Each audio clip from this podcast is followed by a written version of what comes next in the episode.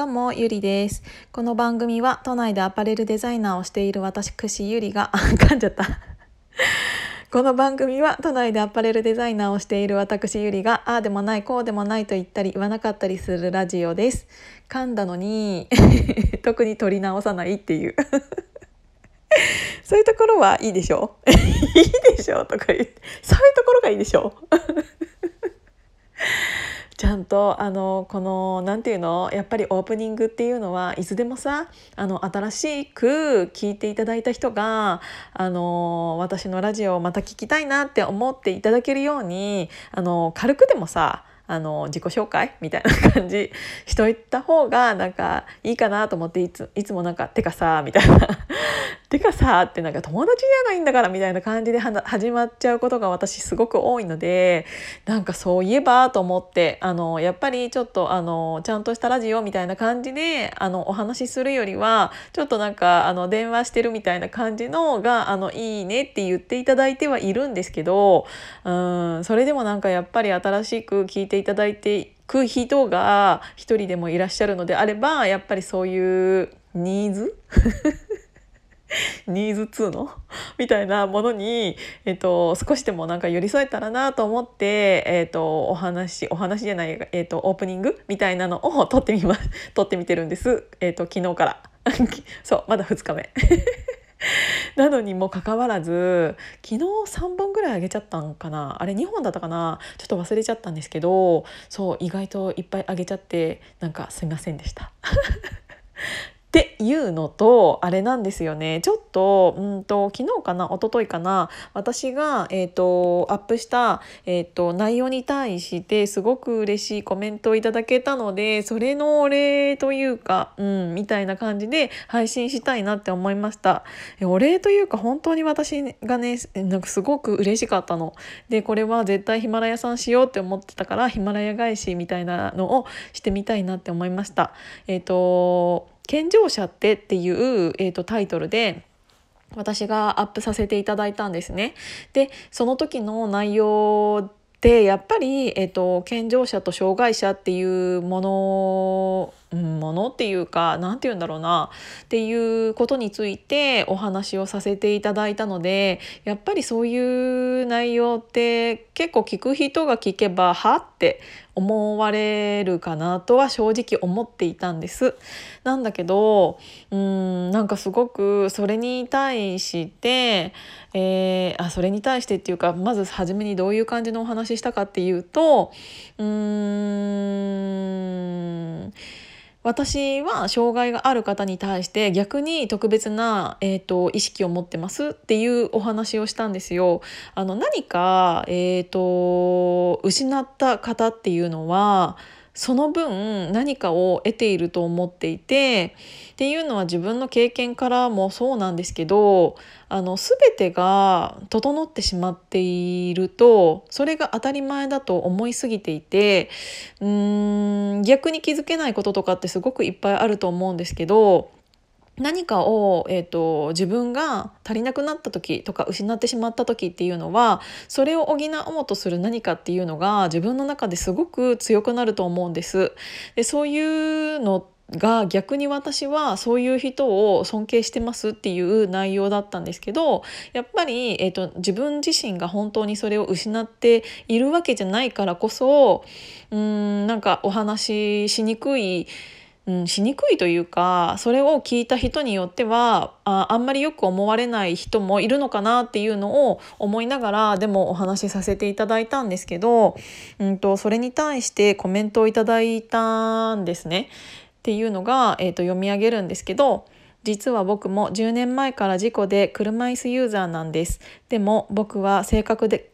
が適当なんで、障害者とかどうでもいいと思っているけど、ゆりさんのような考え方をしてくれる人が一人でも多くいると、みんな生きやすいと思います。さらっとこういう話題ができるって本当に強くて優しい人なんだなと尊敬します。何かうまく言えませんが、聞いてて気持ちよかったです。っていうコメントをいただきました。もうなんか私これなんか読んでるうちにちょっと涙出てきそうだったんですけどっていうか出てきちゃうけど、なんかすごく嬉しいなって思いました。実際、自分の歩くことっていうのができなくなって制限とかいろんなことをされた方に聞いていただいて、それの感想というのがこういう嬉しいものだったので、自分の気持ちっていうのがすごく伝わってよかったなって本当に思いました。本当にありがとうございました。なんかいつもこんな真面目なお話をしているわけではないんですけどそう、ただ本当になんか自分の気持ちっていうのが言葉で伝えることができたっていうことがすごく嬉しかった。なんか本当に余計尊敬しちゃった。やっぱりこれと同じにしてはいけないことかもしれないんだけど、私も、過去に結構いろんなことがあった口なんです。それは過去のヒマラヤさんでもお話しさせていただいたことはあるんですけど、失ったものは私はお金だったり信頼だったりっていうことがあったんだけど、それを失ったことによって得たものってすごく本当にたくさんあったんですよっていうのがあるのと、その体の一部とか制限とかをなんか一部を失っ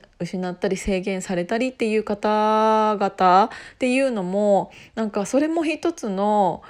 人生の一部で、失ったものっていうのは違うのかもしれないけど、傷がついてしまったことっていうのは私も心にすごく傷を負ったこともあったし、でもそれがあったからこそ出会えた人とか、それがあったからこそ強くなれた自分っていうのが本当にいたので、